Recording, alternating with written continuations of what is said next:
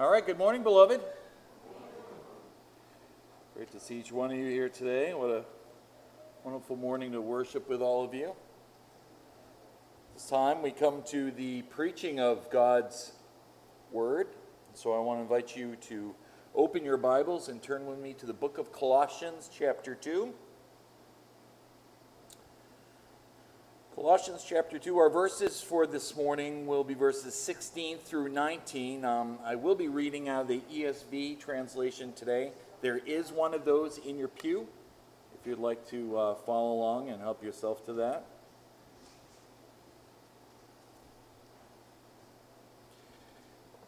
For our context this morning, I do want to read down to the end of the chapter. As I said, we'll be working through the rest of these verses uh, this week and next week, but they, uh, they apply to our context um, with what we're covering today as well.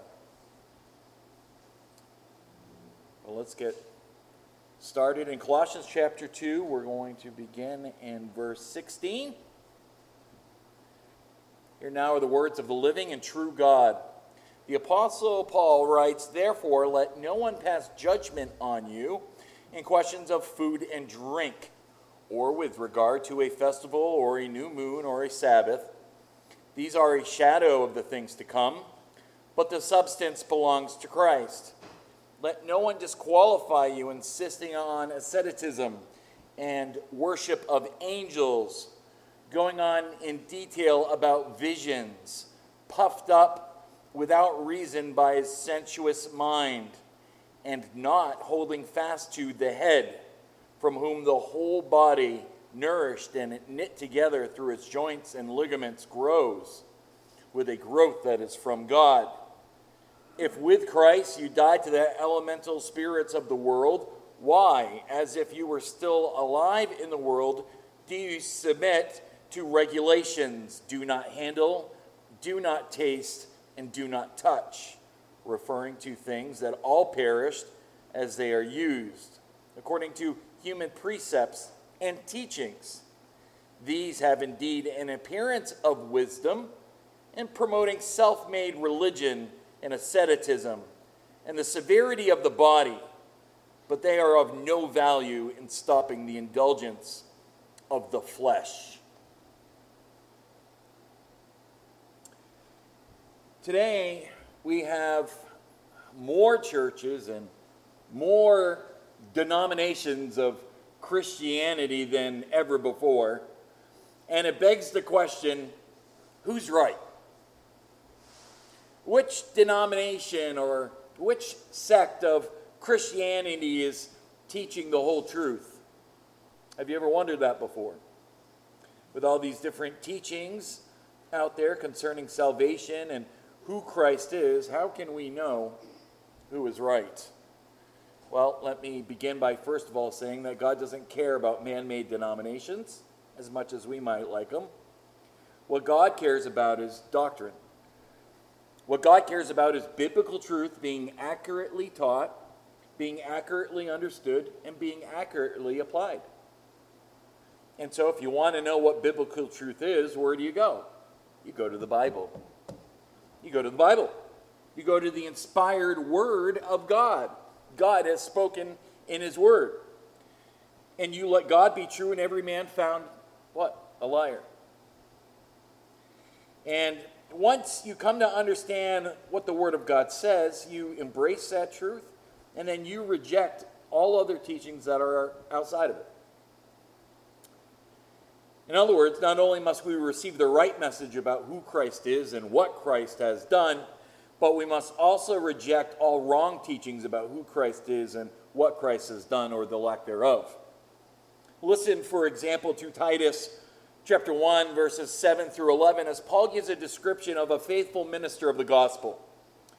He says, An overseer, as God's steward, must be above reproach.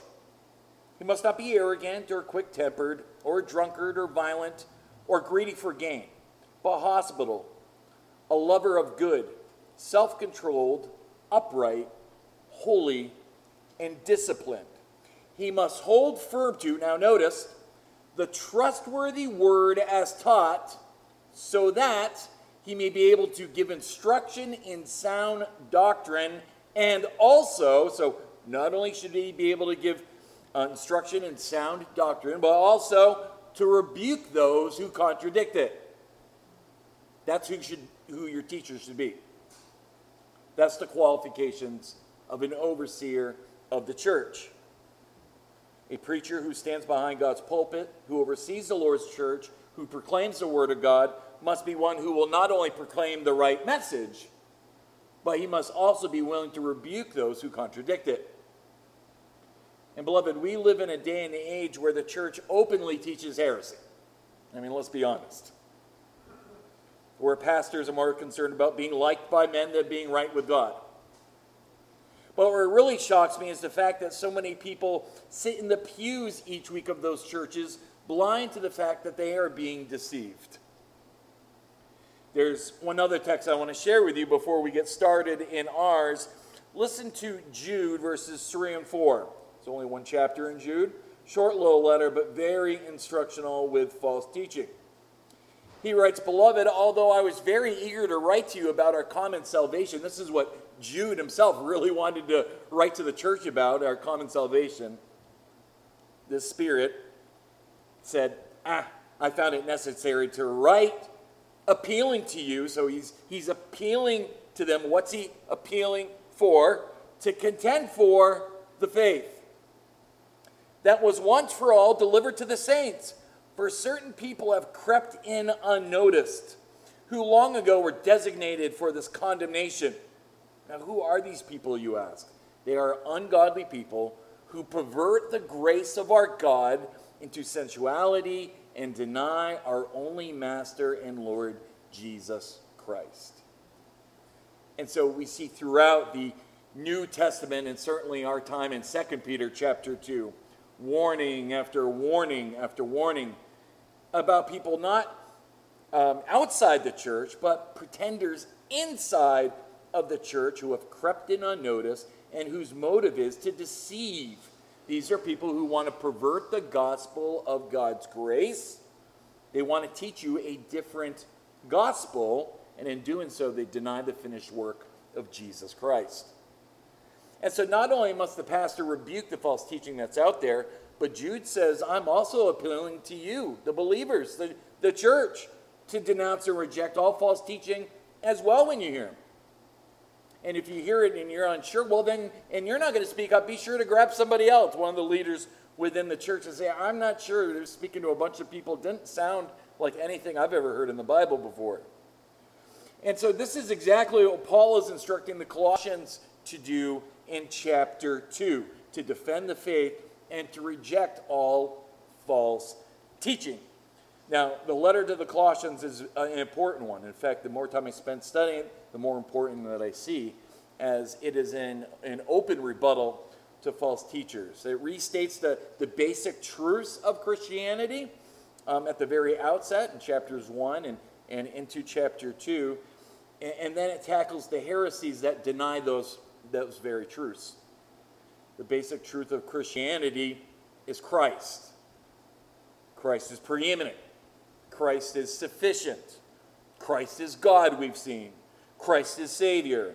Christ is Redeemer. Christ is Lord. Christ is all that you need.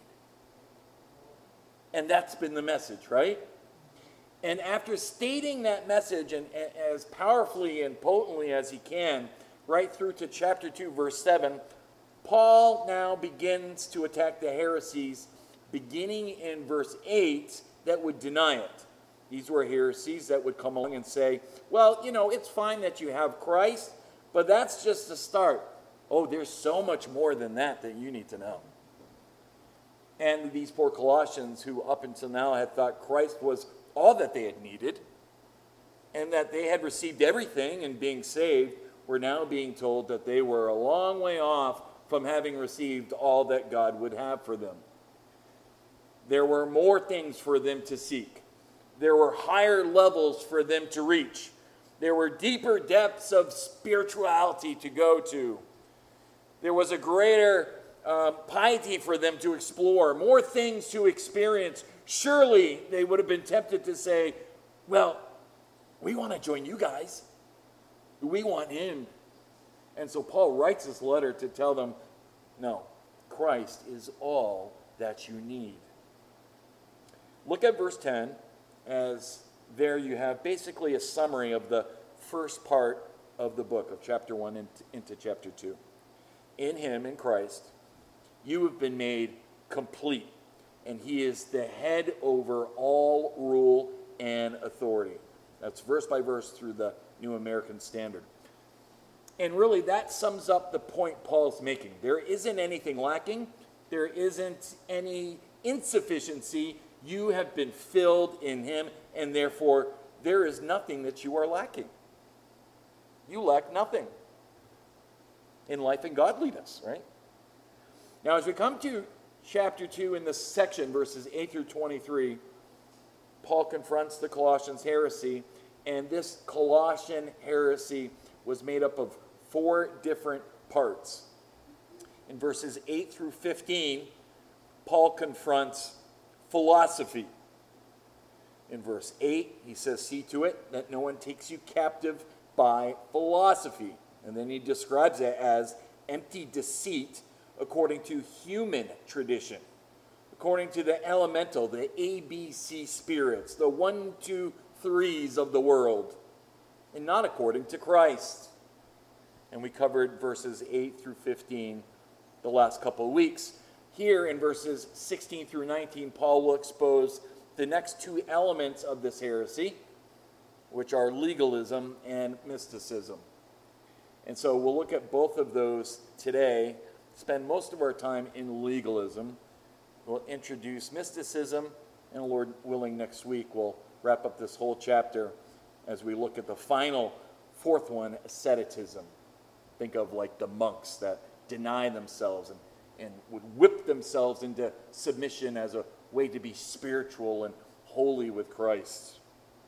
Now, for today, I've broken these verses up into just two sections. You'll see on the back of your bulletin.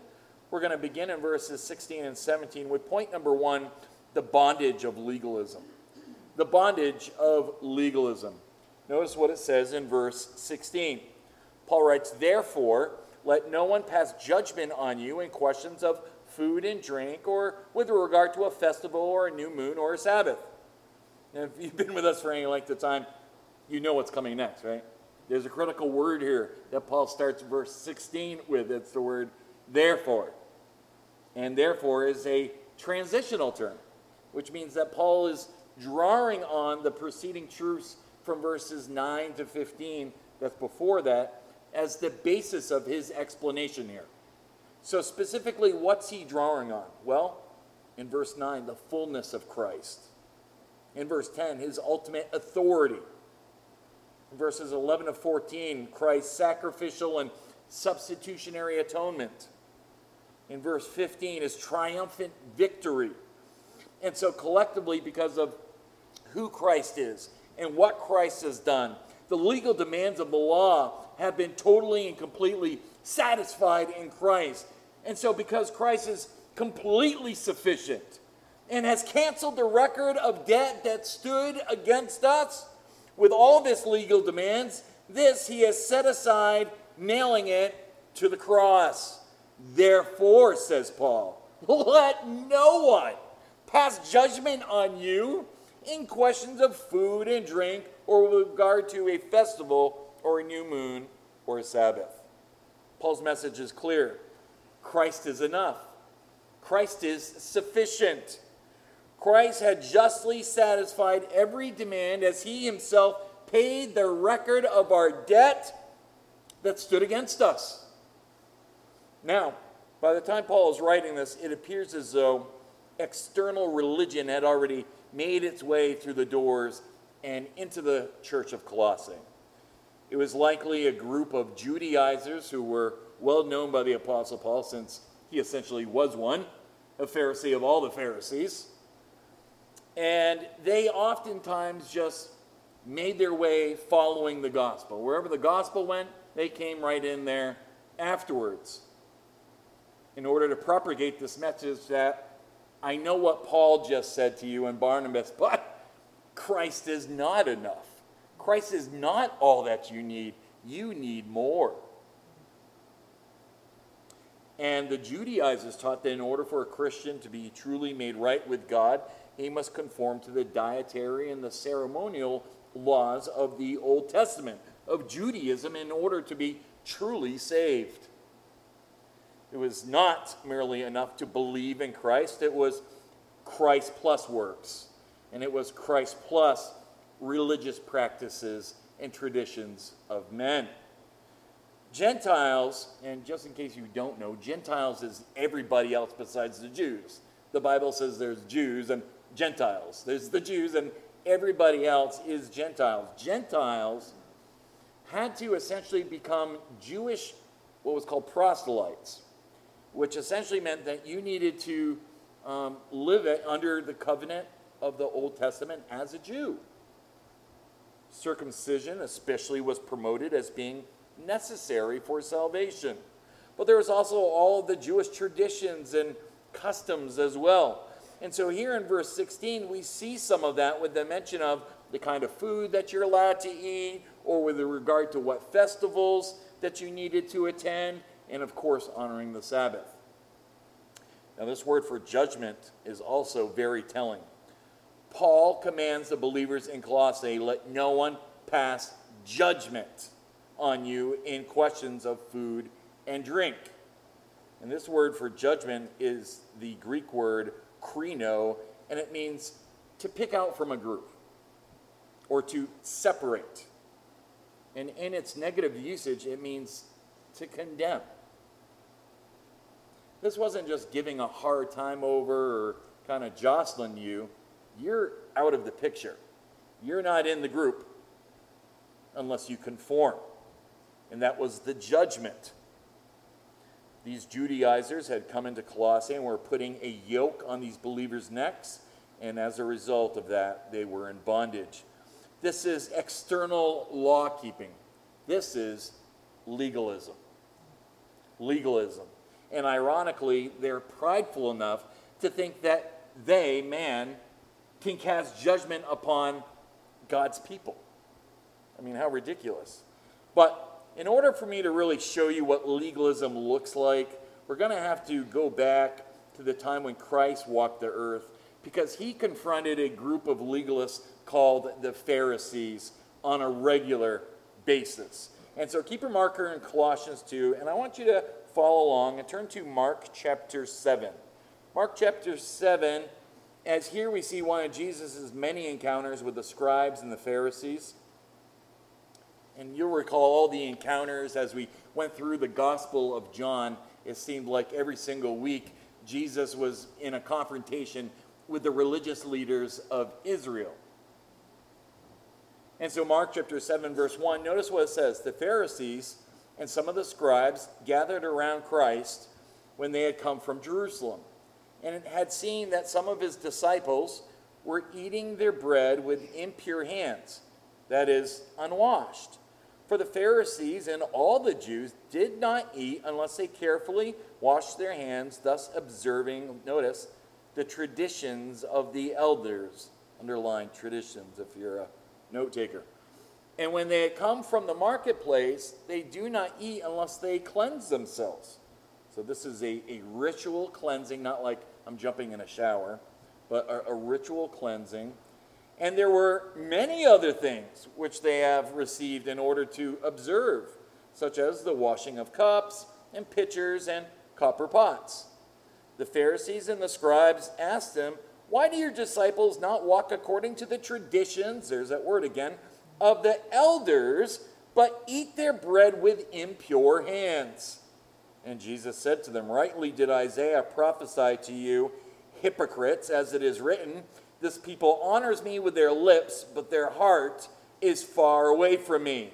But in vain do they worship me, teaching as doctrines, notice, the precepts of men, neglecting the commandment of God, you hold to the tradition of men.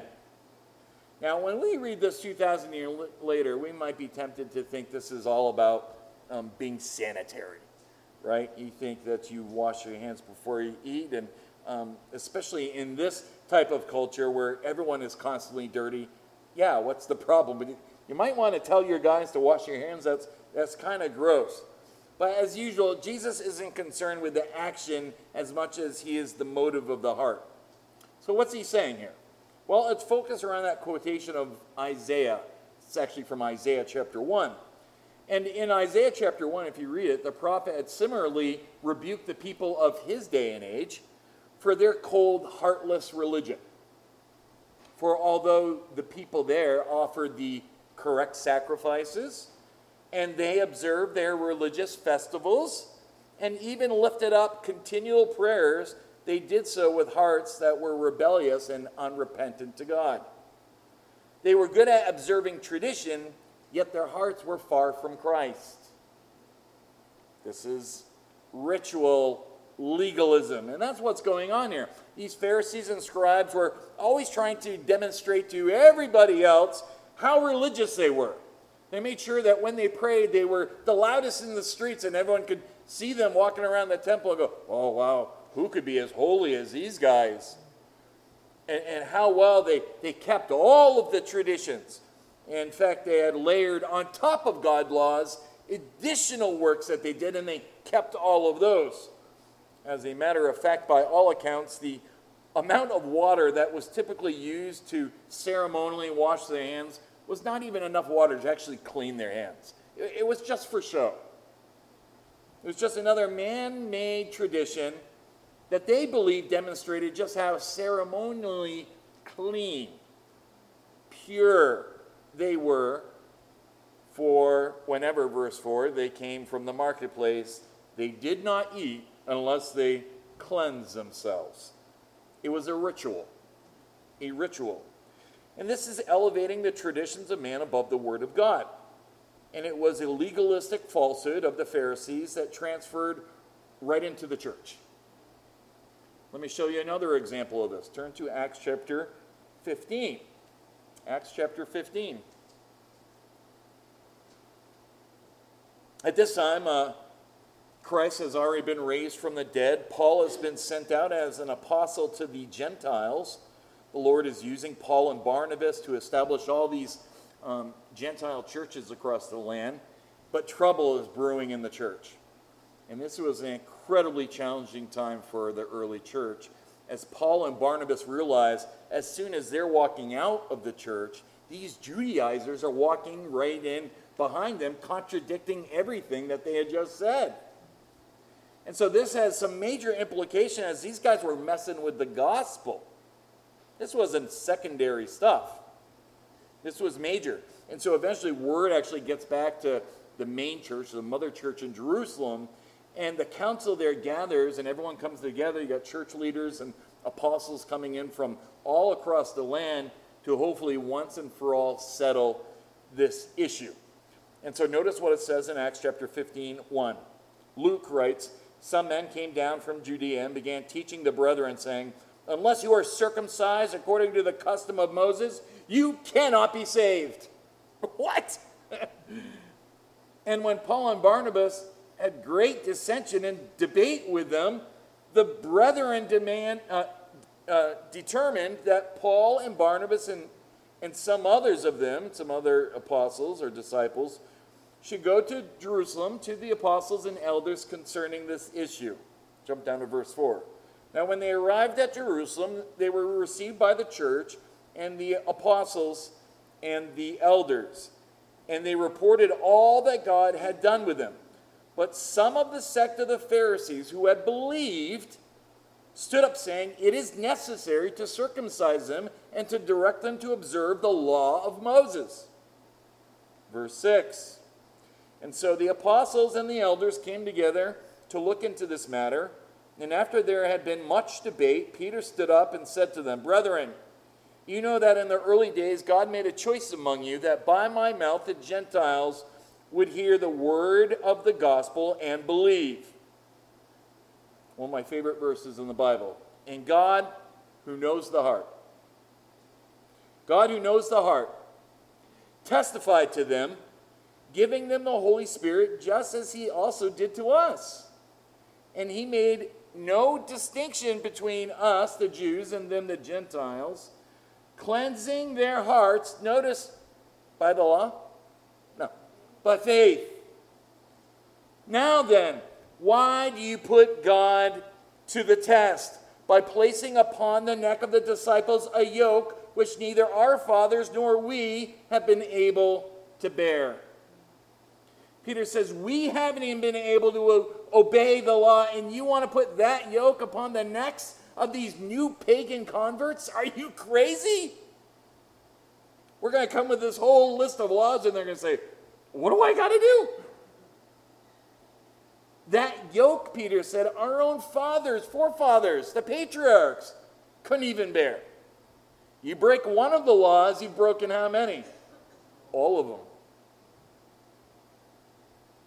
And so the apostles are telling these guys, God is doing something amazing in our midst. He's saving Gentiles in the same way He saved us. How? By grace through faith. The Holy Spirit came upon them. And we have a hard time seeing all the challenges that this presented to the early church. We, we really do. To have Jews and Gentiles sitting in the same room was totally foreign to them. And now they're supposed to be standing side by side, praising the Lord in, in hymns and holding hands together in, in prayer. The Gentiles were considered permanently, ceremonially unclean. These are pagans. We can't even get near them or we'll become defiled. Remember in John's gospel, John added that little piece in that we had to walk around Samaria so we wouldn't get dirty.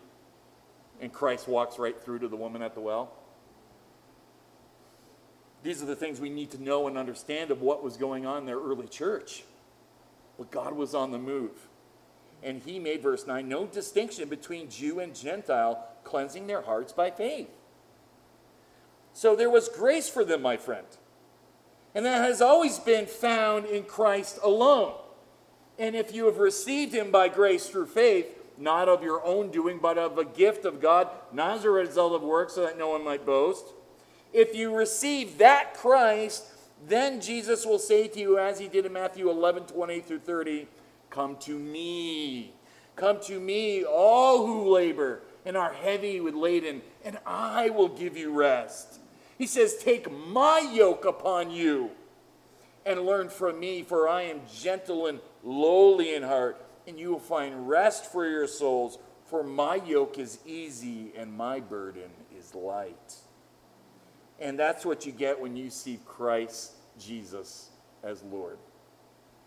And so Peter finishes off his little speech in front of the Jerusalem council when he says in verse 11, But we believe that we are saved through the grace of the Lord Jesus in the same way as they also are.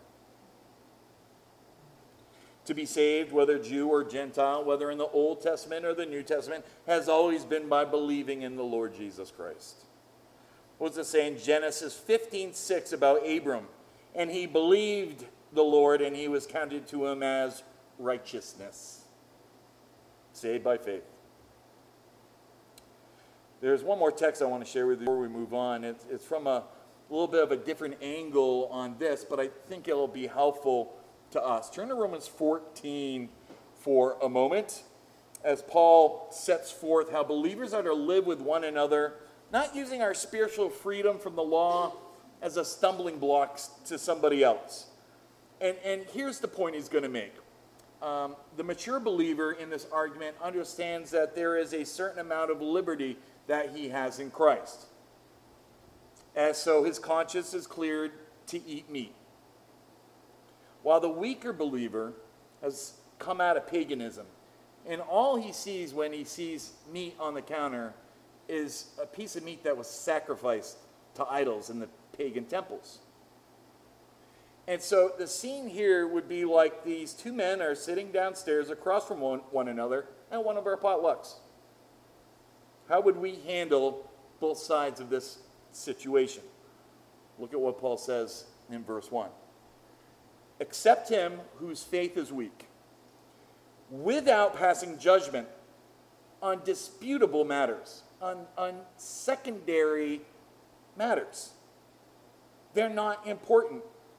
One's man's faith allow him to eat everything. But another man whose faith is weak eats only vegetables. The man who eats everything must not look down on him who does not. And the man who does not eat everything must not condemn the man who does, for God has accepted him. Who are you to judge? Same thing that Paul says in Colossians 2. Who are you to judge someone else's servant? To his own master he stands or falls. And we are servants of the Lord, so he says, and he will stand. For the Lord is able to make him stand. Don't worry about whether he'll stand or not. The Lord will equip him to stand. He'll be just fine. So that's really nice and clear. And really, it takes care of our food issue back in Colossians 2, right? The Judaizers were wanting to judge the Colossian believers on what they ate and drank, and in both places is clear. Do not let anyone pass judgment on you in questions of food and drink. However, don't take your liberty and look down on those who are weaker in the faith either. There's two sides of this coin. Um, this weaker believer, this might be a sanctification sort of thing. It might be an issue of their conscience. You might not know that he's come out of paganism and all he does when he sees meat is see something evil and sinful about it. So, yes, you've got the liberty to eat all the meat you want. Oh, I love meat. Just give me a plate of meat. But what I'm going to do is if I'm sitting down with someone and they've made, especially if they've made known to me, yeah, this is a, a stumbling block for me, I'm not going to take my liberty and jam it down their face. face. However, a false teacher, I am going to take my liberty and I'm not going to budge. A false teacher is trying to make you uh, legalize you and put you back into bondage after Christ has freed you. It's Galatians 5.1. You've been freed. What are you doing going back into bondage? And so you need discernment on these sorts of things. There's times that you stand on that liberty and freedom and say, no, I'm not going back. That, that's putting me back under the yoke. Why would I do that? Well, that's the way how you can be spiritual like me. Oh, hmm, maybe I should pray about that. The Lord has given you the liberty on these things. So so you need to use the discernment on this, and, and uh, Romans 14 is a wonderful chapter. Uh, 1 Corinthians chapter 8 through 10, read those couple chapters, those who are struggling in those areas. But think about it. You know, if, for example, um, your conscience, you grew up um, maybe in Israel, or maybe you've got a, a Jewish relative, and your family has eaten kosher all their life. That's great. You're free to do so. Just don't then use that as a means of earning favor with God. You know, there's this um, uh, Hebrew roots movement going around. Really evil stuff. Really evil stuff. Or using this sort of thing against your brother, like, you're so spiritual with what you eat. Romans 14, 7 says, The kingdom of God is not a matter of eating and drinking, but of righteousness and peace and joy in the Holy Spirit. Stop worrying about eating and drinking. What about the festivals or this new moon or, or Sabbath? Well, Paul already said back in Colossians 2, no one's to act as your judge on that. But what does he say here in Romans 14, verse 5? I think it speaks to that as well. He says, One man considers one day more sacred than another. Okay? So here in this scenario, this is um, this could be a Jew um, who's who's elevated the Sabbath. They're taking the, the Sabbath off, not Sunday, Saturday, okay? And they're taking off. So one man considers one day more sacred than another. Another man considers every day alike. Each one should be fully convinced in his own mind. This is a conscience issue. He who, reg- he who regards one day as special does so to the Lord. If you're doing this, taking this one day and, and elevating it above another, such as uh, the church gathering on the first day of the week, you do it unto It's not so that you're seen as more spiritual or, or something like that. So, pretty much the same principle here applies. In God's view, both men are free in their own conviction to do what honors the Lord. And like I said, we separate the first day uh, of the week as the Lord's day, as the apostles did. However, there's nothing spiritually binding to that one day in, in corporate worship of, um, of the Lord. We have the freedom to meet on Wednesday if we want to meet in worship.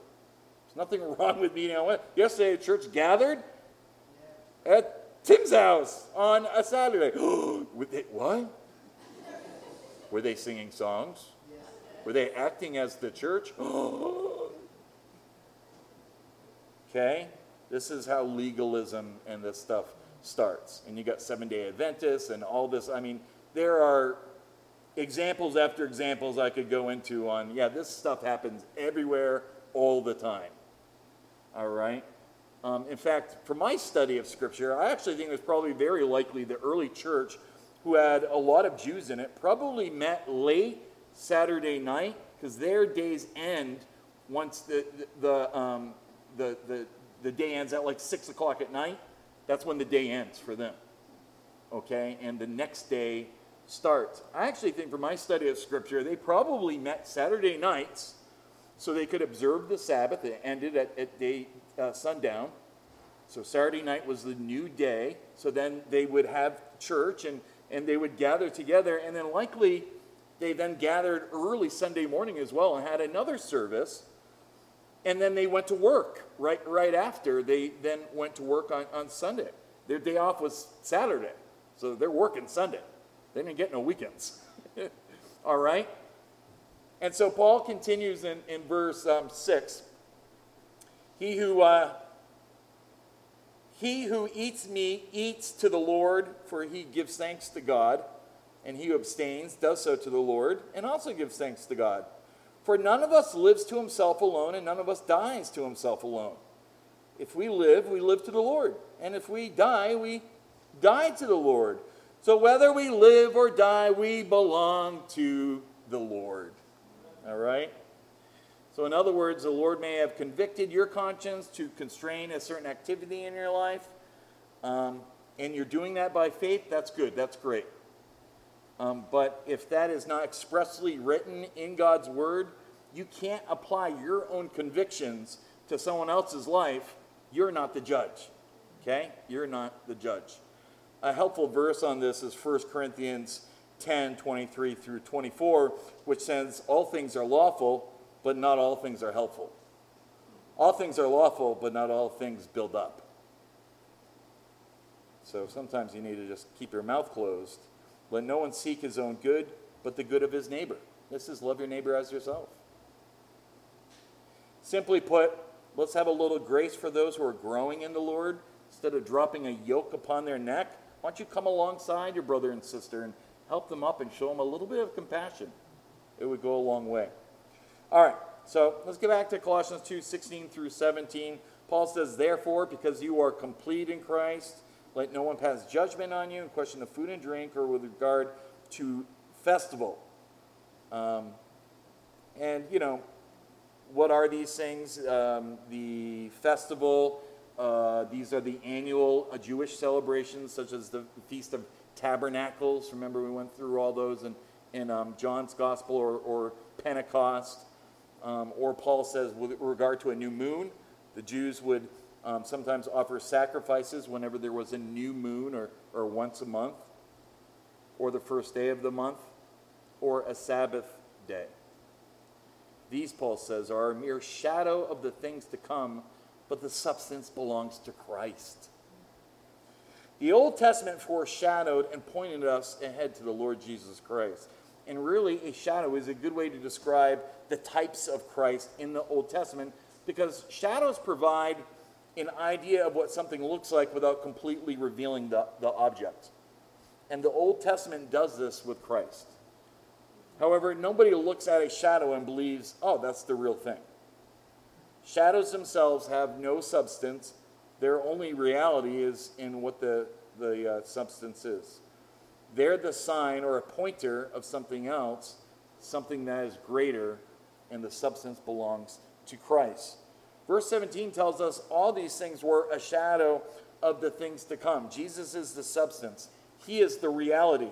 And let me just rattle off a couple quick of these to you um, these shadows that are pictured in the Old Testament, but the substance of them we see revealed in the New Testament, and it looked ahead because it belonged to Christ.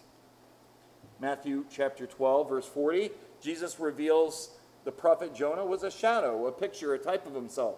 The Lord said, For as Jonah was three days and three nights in the belly of the fish, so the Son of Man will be three days, three nights in the heart of the earth. Jonah in the fish was the shadow, the reality of it belonged to Christ. Three days, three nights in the tomb. Then in John chapter 3, verse 14, we see that conversa- uh, conversation with Nicodemus, and the Lord's telling him about the story of the bronze serpent that Moses held up in the wilderness and that the people had to look upon in order to, to live through the snake bites. This was a shadow that looked ahead to something greater. The Lord said, verse 14, as Moses lifted up the serpent in the wilderness, so must the Son of Man be lifted up. Whoever believes in him may have eternal life. So, so the shadow looked ahead to the substance. In John 6, 32 through 33, the shadow was the manna bread that came down out of heaven, that came down out of heaven that fed God's people as they wandered in the wilderness. But the substance of that belongs to Christ. Jesus said in verse 32 of chapter 6 of John, Truly, truly, I say to you, it was not Moses who gave you the bread from heaven, but my Father gives you the true bread from heaven. For the bread of God is He, Christ, who comes down from heaven and gives life to the world. So the manna that came down out of heaven was the shadow, but the substance you see belonged to Christ. He is the true bread that gives life. Jesus would go on to say in John 6 49 to 51, Your fathers ate the manna in the wilderness, and they died. This is the bread that comes down from heaven, so that one may eat of it and not die. I, Christ said, I am the living bread. If anyone eats of this bread, he will live forever. And so the Lord Jesus Christ is the fulfillment of the Old Testament. Remember when Jesus is walking with the two disciples on the road to Emmaus? And they don't realize it's Christ, and he's walking along with them. It says in Luke 24 27 that beginning with Moses, the, the five books of, of the law, and all the prophets, Jesus, he interpreted to them all the scriptures of the things concerning himself. It was all about him. I like to say it, it's a hymn book, right? And so Jesus took them through the whole Old Testament, going, Oh, here I am. Oh, here I am. Oh, here I am. And they're going, Imagine that Bible study. Jesus taking you right through the whole Old Testament. Why? Because he is the substance. The shadow pointed to him. So let's wrap this thought up. Legalism today is still one of the most dangerous things that can ruin a church. And during Jesus' earthly ministry, he perfectly balanced both grace and truth, didn't he? And we must do the same, beloved. You don't want to come with just all truth with no grace. That's putting a yoke on them. And you don't want to come with all grace with zero truth. That's not helpful for them either. Christ perfectly came in both grace and truth. And that's the way that we want to, to live. All right, let's go to this final point. I'm just going to kind of introduce this to us because I kind of got really into the legalism thing. And there's a million more verses. I mean, I was thinking about Luke 19 when you got, I think it's Luke 18, when you got the, the, uh, the two men, the tax collector and the Pharisee. And, and, the, and the Pharisee's like, oh, God, thank God I'm not like this loser tax collector over here, you know? and the tax collector's just praying. He's saying, Lord, I'm just a wretched sinner. Please save me. Christ goes, Who was saved? Who's going to the kingdom? The tax collector. And so there's all sorts of examples we can look at for, for legalism and, and, the, and the dangers of it. Um, let's go just uh, introduce the final point, which is the next part of the um, Paul's teaching is the deception of mysticism. The danger of mysticism. He begins this new warning in verse 18. Notice what it says. Let no one disqualify you insisting on asceticism and worship of angels, going on in detail about visions puffed up without reason by a sensuous mind. So, what is mysticism? Well, mysticism looks for realities and um, subjective experiences. It's, it's experience focused. Um, it is the pursuit of a deeper or higher subjective religious experience. And it's, it's, a, it's very tempting. Um, it looks for truth more so internally, as it usually depends on weighing feelings um, your intuition, and other sort of internal sensations. That's, that's how a mystic would operate. And let me start off by saying that experience must always be based on the truth of God's word. It must be grounded in the truth, or you're, you're wandering off into mystical lands. The only way to determine what is real from what is false, what is of God and what is not, is the objective truth of God's word, right? It's not your subjective feelings. It's not by I felt it or, or but I heard it. Or how about what the Latter day Saints teach? Well, I just know it's true because I have a burning in my bosom. Therefore, they say, they shall feel that it's right. That is straight out of the Theology of the Mormons, Doctrines and Covenants, chapter 9, verse 8. What's the problem with that, you ask? Well, number one, it's completely subjective. Oh, whenever I got that burning feeling, I know it's Yahweh. Might be Harper. uh, number two, again, is it aligned with the truth of God's word? Th- these are the things that we have to align because the Bible says the heart is deceitful above all things and desperately, I like the translation wicked. Who can know it? And so there's a lot of deception in those feelings things. And, and feelings, we're very feelings type people, right? Oh, I feel sad or I feel good. I feel happy. I feel excited. I feel, I feel, I feel, I feel. I'm feeling. And I can't tell you how many times I've heard people say, you know, oh, I, I know this person is saved. I just know it. Or, or God told me this, and they're so sure of it, and that turns out to be wrong. I mean, how many people said, I'm prophesying Trump is going to win this year, and that didn't happen. But let me in on a little secret. God is never wrong. God is never wrong. So there's a lot of people who say these things are from God, and when they don't come true, guess what? That wasn't from God. And so who are you talking to? And this is what the false teachers claim. Notice this is the dangers. Look at the second half of verse 18. They were going on in detail about visions and were puffed up without reason by his own sensuous mind. And like many of the heretics and cults down through the ages, they claim their false teaching came through um, angel worship and etc., and had been delivered to them through visions. And these false teachers will always claim they were receiving some new revelation from God. And again, I point the parallel to the Mormon church. Mormonism is based on the testimony of one man, Joseph Smith. And he claimed he was visited by an angel, didn't he? And he showed them these golden tablets were, and he gave them the special glasses to read the whole thing. And, and he had this incredible subjective experience and was told that Christendom had become apostate, all churches had gone astray. And I'm going to give you the truth. I'm going to give you new revelation. Listen, if it's new, it's not true. If it's true, it's not new. Let me say it again. If it's new, it's not true. If it's true, it's not new. God has spoken. God has given us His word. We don't need some new revelation or some new um, secret insight. Paul says in Galatians 1 8 through 9, but even if we, even if myself and the apostles, or an angel from heaven should preach to you a gospel contrary to what we have preached to you, he is to be accursed. As we have said before, so I say again now if any man is preaching to you a gospel contrary to what you have received, he is to be accursed. Don't even bid him a Godspeed, Paul says. Paul said, It doesn't matter if I or, or another apostle comes back here and teaches you a different gospel than the one that you've already received. Don't receive them. If it's an angel that shows up, don't accept it.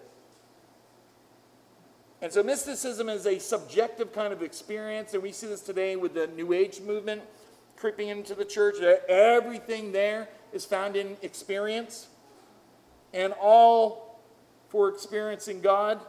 I definitely love to experience me some, some God time, but it must be based on the, the principles of Scripture. These guys, verse 19, were not holding fast to the head. They were not holding fast, they were disconnected from Christ. But Paul warns us let no one disqualify you. Rather, we hold fast to the head, which is Christ, from whom the whole body is nourished and knit together through its joints and ligaments and grows with a growth that is from who? God. God will give us the increase. God will give us the knowledge that we need in that time. We just want to make sure that it's, it's rooted in the Word of God. Amen? Amen? All right. Well, that's where we're landing the plane for today. If you guys need um, any prayers, um, you're welcome to come forward. And I want to invite you to please stand as we sing the song of invitation. Thank you.